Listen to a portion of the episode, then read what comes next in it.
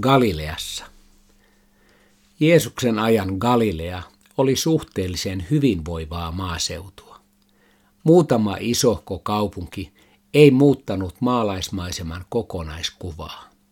Sepphoris ja hiukan ennen Jeesuksen aikaa perustettu Tiberias olivat varmaan hieman yli 5 000 asukkaan kaupunkeja. Muuten ihmiset asuivat pienissä kylissä. Gennesaretin järvellä liikkui yöllä satoja 10 hengen miehistökseen ottaneita kalastusveneitä. Gennesaretin kalatuotteet tunnettiin kauempanakin.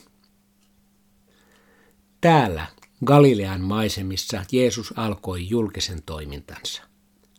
Ensimmäiset opetuslapset olivat Gennesaretin järven kalastajia.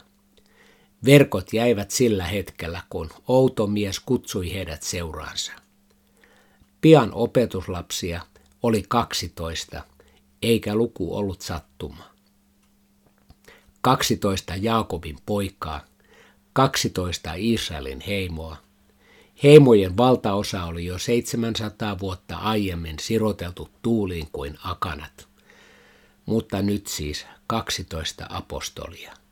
Saarnattiin Jumalan valtakuntaa. Mitä ihmettä oli tekeillä? Jeesus ei pysytellyt alallaan, vaan kiersi ympäri Galileaa. Oikeus kokoontua vapaasti saattaa kuulua länsimaisiin perusoikeuksiin, mutta roomalaiset eivät sitä sallineet edes kotioloissaan, saati huolta aiheuttavassa maailmankolkassa.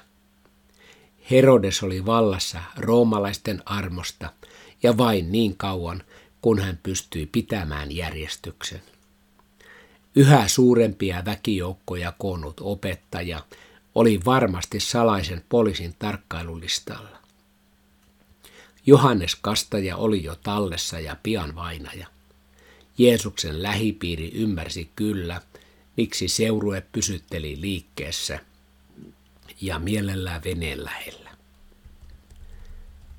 Johannes Kastaja lähetti opetuslapsensa esittämään Jeesukselle yksinkertaisen kysymyksen. Oletko se sinä vai pitääkö minun vielä odottaa? Jeesus kehotti lähetettyjä katselemaan ympärilleen. Jesajan kirjan luvun 35 ikiaikaiset ennustukset olivat toteutumassa. Kuurot kuulivat, sokeat näkivät, rammat kävelivät ja köyhille julistettiin evankeliumia. Galilean liike kasvoi.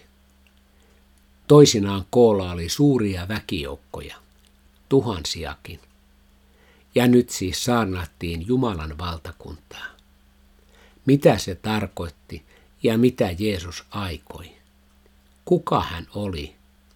Profeetta tai joku vanhan testamentin suurista hahmoista? Vai Messias, Daavidin poika? Tilanne alkoi käydä kuumaksi ja aivan varmasti vaaralliseksi. Monta samanlaista liikettä oli hukutettu vereen. Entä nyt?